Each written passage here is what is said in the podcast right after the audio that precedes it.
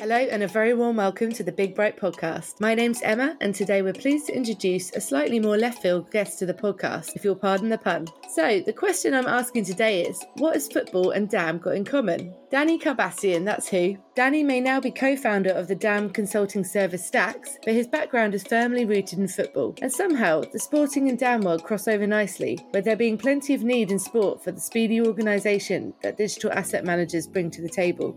Growing up playing soccer in the US, Danny moved to the UK at 17 when he was signed for Arsenal. Following this time, Danny began his foray into startups, the first focusing on user generated football content and then moving on to create a fantasy football mobile game. Next came the opportunity to join Stacks, a DAM consultancy service set up by two friends who had recognised the need for organising other people's image libraries. Danny's journey into the tech world of DAM might be unusual, but we were interested in his opinions on imagery in sport and just how important it is to generate great content quickly and, more importantly, share it online for media and fans.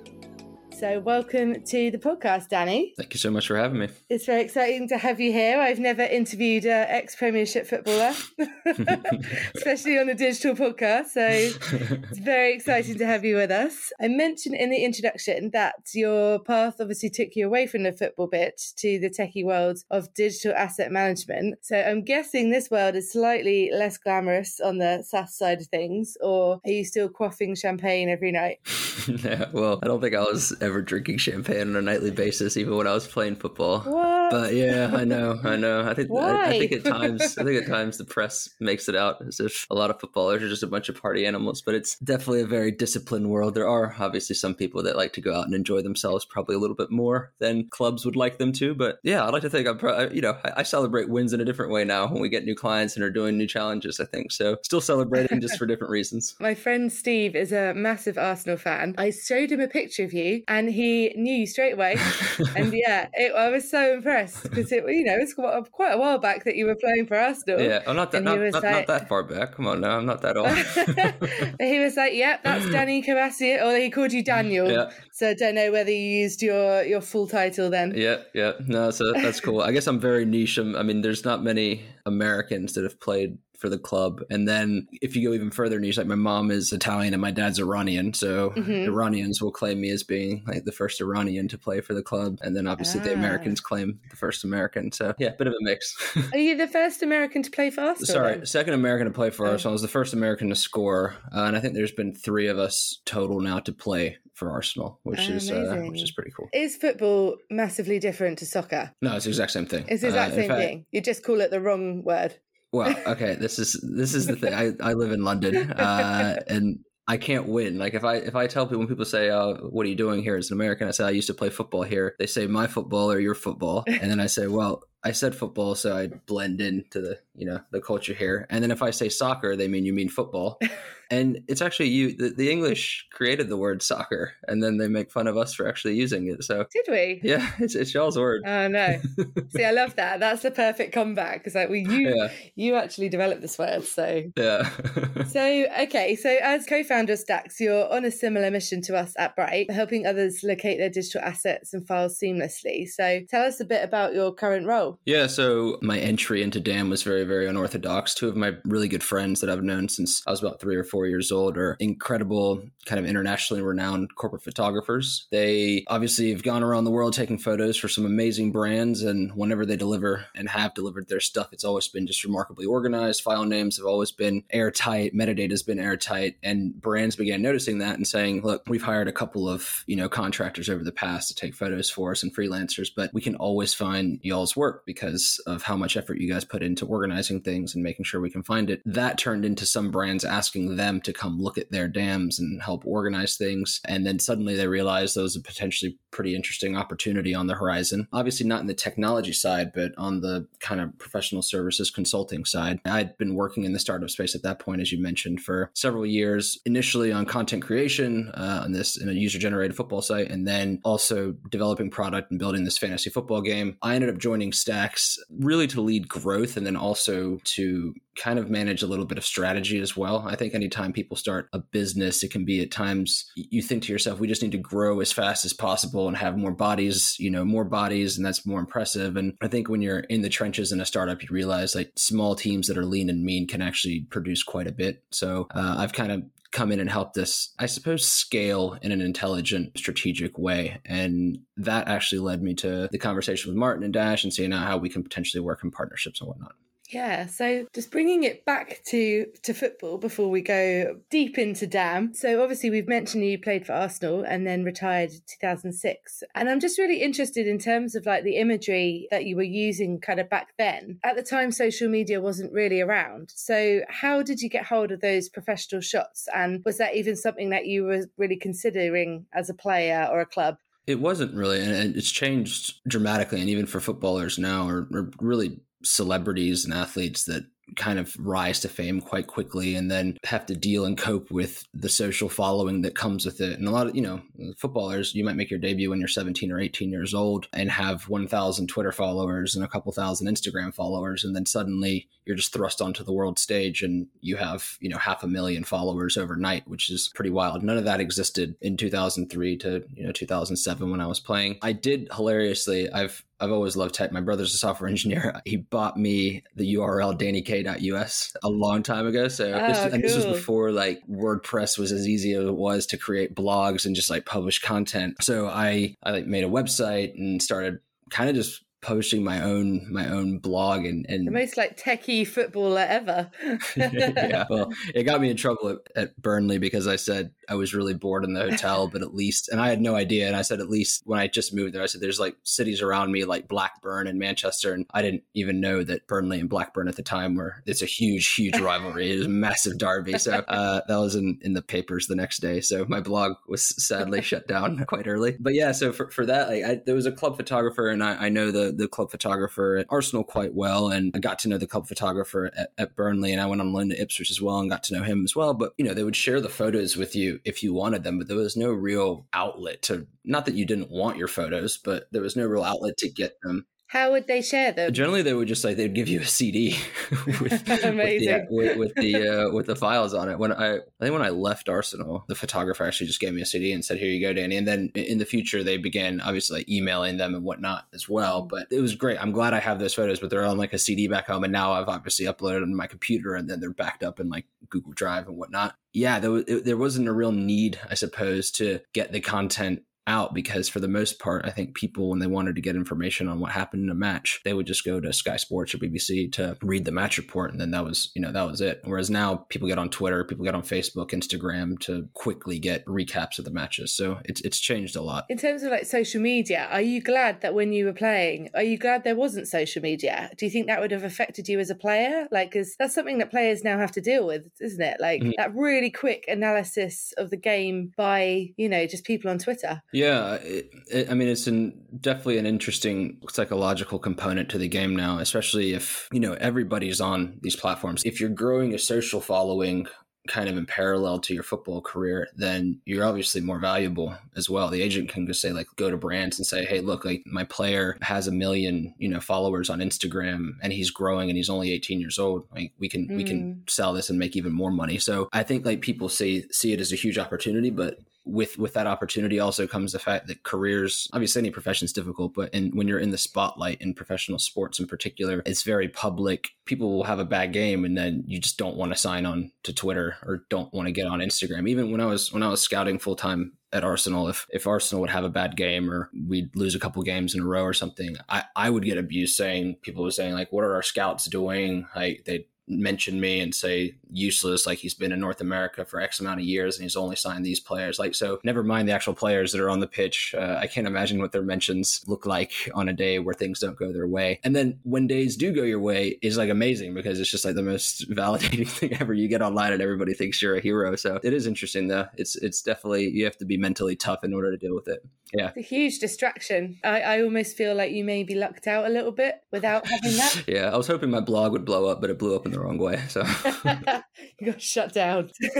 so obviously, you just said that you uh, you were working as a football scout. So one of the benefits of Dam is that obviously it can allow photographers to upload and share images really quickly. So I guess you still have your sort of like finger in a pie in terms of the football world. And do you think that it's an important piece of Martech for sports clubs to have set up? And do you actively go after them as clients? I think it is really important, and that's because, as I mentioned, the way people watch sport now has changed dramatically from you know 10 years ago even. Most people are watching a football match play out on the television while they're looking at their phone or on their ipad also reading twitter to see how potentially they should feel about how the game is going or how performances are going or having some form of second screen solution happening or uh, experience happening. That's really interesting and it also means the clubs generally that are generating this content want to also be the first to market when it comes to publishing photos of great moments in a game or if, if you know for example at Arsenal if Aubameyang scores a goal Arsenal would love to own that moment and put that image out first. It gets retweeted a lot. It gets shared a lot commented a lot. Obviously it goes straight to the top because of the algorithm and whatnot. So I think like that side of things has just changed how how clubs and and you know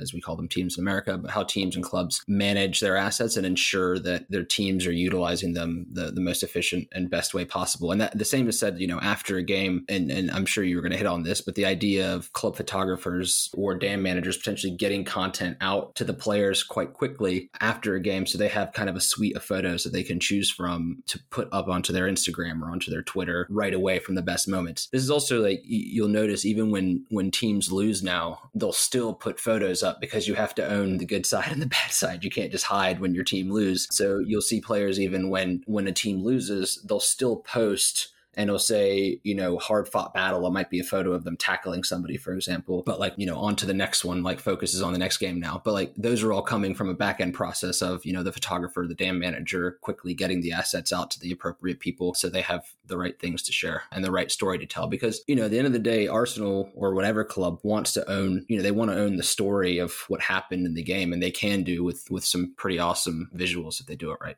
Yeah, I was going to say that way they are a bit more in control of the narrative. Mm-hmm. It's almost like if, yeah, if they put out an amazing image and then their take on that tackle or something, then maybe that's more likely to get picked up by the media rather than them having to like kind of hunt for that and tell their own story. So I think in terms of like, yeah, being able to share your images and own your narrative is, is probably like a really useful tool to have. Yeah, yeah, for sure. It's, it's really powerful. And then obviously with that comes, I guess, all the workflow and process, not issues, but the things that you have to think about in order to organize. You know, we, we've worked with a variety of NFL teams at this point now. And to answer your previous question, like, is it interesting for us to approach teams? And it is because a lot of them face the same problems in terms of, you know, potentially hiring out a team of freelancers, you know, seven, eight, nine potential freelancers on any given match day or game day. They're taking all the photos. They need to have a process for culling the right photos, getting the, the best shots into the editor, the dam manager, the lead photographer, which is the case most of the times, having them quickly ensure that the, the assets are right that they want like the assets they want to go out are right and then turning them around because no, like, they have to go out quite quickly. Nobody wants to say like okay we'll wait you know, we'll wait a day for the right photos to come out from the mm-hmm. game that happened. You know, during a game, pictures are coming out, you know, photographers are just beaming them up as they're taking them basically. If a goal is scored, for example, they hit Twitter within a minute of the goal happening, right? So there's a lot of workflows and processes that are in place. And then obviously, kind of after the game, there's that cool down period where now we have a lot of assets from the game and they're going to go into the archive but they need to be tagged appropriately. They need to mm-hmm. they, there needs to be a bunch of metadata applied to them to ensure that we can find them, you know, at a later time. So the next time we play this team, it's easy for us to find the appropriate photos to to build up this game to say like last time out we beat so and so two one from goals from so and so and so and so and quickly bring up the photos basically. So yeah, I think like never mind just the match day, just like processes that are around the entire ecosystem have developed massively over the years. And is it video as well? What else are they uploading to their dams? Yeah, the, and the video I think the video stuff in sports teams is super interesting, and it's also a completely kind of different. I don't want to say a completely different team that's doing it, but it like it, please it, say. yeah, it's a completely different ballgame. when you have kind of live streams coming, uh, and I've, I've I've visited the kind of the production area at Arsenal where this is all happening, but they have all the live feeds to, you know, BT to the BBC to Sky and all this. And the games are coming in. There's teams editing live, live stuff to quickly cut it and then get it out, you know, because the clubs will also post, potentially post content either during the match or after the match for certain events if a goal is scored or whatnot. So yeah, that, that side is really interesting. And then another piece to think about is when they do content, you know, internally for their supporters, all, all these clubs are international now. So when you're interviewing, for example, example, let's say a player has just signed from Spain and doesn't speak English yet. He gives the interview in Spanish. You need to be able to quickly edit and put subtitles on it, cut it, copy it, and then, of course, save it and be able to find it at a later date and time easily, basically. So, yeah, it's, it's a lot of content. There's a lot of content. Yeah, lots of content being generated. And they're huge files because they're all, you know, incredible quality now, right? So the stuff that's getting streamed in is definitely massive. So, yeah, it makes for a very interesting ecosystem kind of behind the scenes of the 11v11 that's happening on the pitch. You mentioned earlier that you got in touch with our CEO through working, was it with Dash, which is one of our products? So we were interested just as a fellow kind of SaaS professional and a, a tech head. We use um, AI technology, we've got facial recognition. What sort of things do you think would be most useful for sports world? Do you think things like facial recognition or the tagging, like where are the areas that you think would be like most utilized? Because obviously you work with quite a lot of sports clients facial recognition has obviously streamlined things exponentially over the years. You know if you can upload the the constant and then just say go find everything that looks like this then it's it's awesome. Sometimes with sports like you know in, in american football you can't use faces because they're all wearing helmets so you can't use that to identify the player. You know you can use tools different ai tools where you can identify numbers and then you can upload kind of a roster and say if they're wearing this number then this is the player's name so tag it with this. Obviously there needs to be some form of logic around that as well because they might be wearing a home or away jersey jersey, and if the other jersey is the same, then they might not, you know, might tag it wrong. I think a lot of teams will go in saying, "Great, we can use these awesome AI tools," and I think they're great to an extent and then we come in and help with the human touch to ensure that everything the ai is doing for example makes sense also like sometimes the best photos taken and there's no number and no face because just the way they're turned or the way the way the photo was taken basically but that's the photo and it might not get tagged, for example, with AI. But that's where where we kind of come in. We like to, I think initially when we entered the market, we were like, oh, you know, AI is so far not behind, but there's so much work that needs to happen with AI. Now we like saying, how can we work alongside AI to supercharge your assets, basically? And yeah, the, I, I think from what I've seen, I got a, an awesome demo with with Martin initially, and I think one of the most important things outside of like the really cool kind of tech features in terms of like AI and machine learning and building different models that detect different things is simple UIs and extremely intuitive UXs that make finding stuff just easy. There are more and more companies that are hiring experienced dam managers that know how to navigate dams and find the stuff they need. But there's also a lot of companies, especially now because of the pandemic, where people have kind of just been forced to organize their assets and find things without knowing even where to start, where teams don't have dam managers, where they're just creatives. And when you have a creative that's looking for something, it has to be incredibly intuitive, easy to find, and thoughtless basically when you're trying to find something. So I think Dash does a wonderful, wonderful job of that. And I've told Martin multiple times that the product they've built is is nice. It's easy on the eyes and it's easy to use. Yeah, it is. And does does the thought of using like Google Drive and Dropbox just fill you with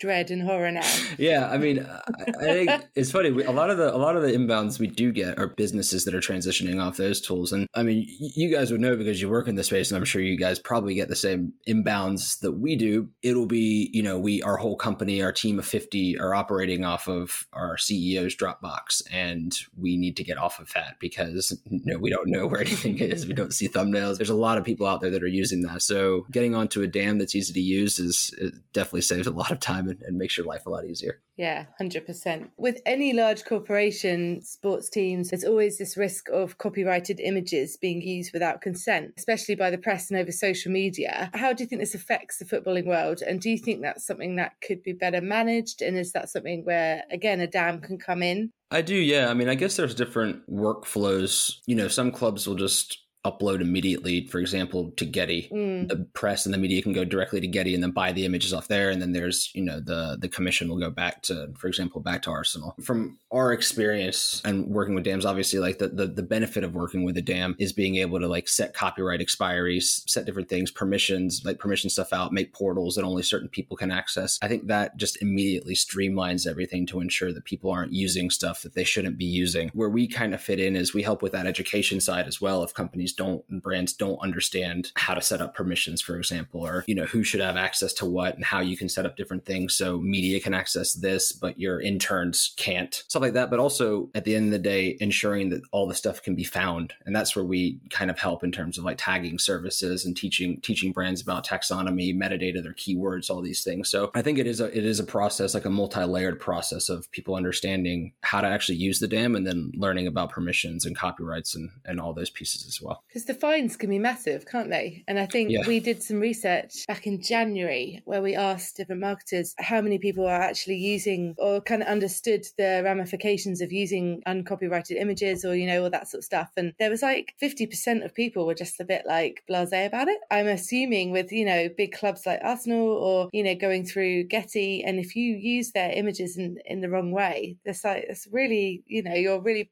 setting yourself up for a massive fine. Yeah, yeah. That, I mean, there's also for for big organizations, even like you know, like Arsenal or other big clubs. Like, there's so many kind of sponsorship deals at different levels as well. So if you're an NBA team, for example, and you're sponsored by Gatorade, you don't want to post a photo of one of your players drinking a Lucozade, for example. like you know, you can get in trouble like from sponsors Yeah. as well because they're paying good money to have your players drink Gatorade. So yeah, there's there's a lot of those kind of a lot of those pieces. We, we're working with several big clients now where the copyright stuff is so in your face and the emails that let you know that assets have you can't use them anymore basically is so in your face that uh, which makes sense because I, I imagine they've gotten in trouble at some point Yeah. Do you feel like one day there's going to be like AI so that they recognize the Gatorade and they can be like, Yeah, I mean, I think I think there's like, embargo um, them. I mean, there's technology out there already that's doing brand detection stuff like that, basically. And if you train a model well enough to say, look for this in any asset, and if it pops up, you can just put it into a folder that says, don't let people share this. Basically, it might not get it right all the time, but at least you'd rather be safe than sorry, especially in these situations where, as you mentioned, the fines can be absolutely enormous. Oh, terrifying. So, if anyone's interested, obviously, in finding a bit more about what you do at Stacks and connecting with you, because obviously the service you're providing is really helping kind of elevate this DAM game and, and getting people used to how to use them, what's the best way to go about it? Yeah, so our website is stacksteam.com, S T A C K S team.com. That's honestly the best way. If you want to email us and get in touch with us, feel free. Hello at stacksteam.com. We'll get it straight to us, and one of, one of our team members will get in touch with you and figure out what the next step is. If you want to engage with me directly, which is sometimes Just a, a lot- Google you. I'm on, yeah, I'm on a lot of Find uh, some all- dodgy, all- old photos like I did. all of social at dcarvest. You'll you'll find me. Amazing. Well, thank you so much, Danny. It's been really interesting to have you on and, and talk about DAM in, in a bit of a different way, really, and uh, sort of be able to apply it to, you know, to the sports world. It's been really interesting. So thank you so much for coming in. no, thank you for having me. No problems. Thanks for listening to the Big Bright podcast. Make sure to subscribe to never miss an episode and check out our website at builtbybright.com.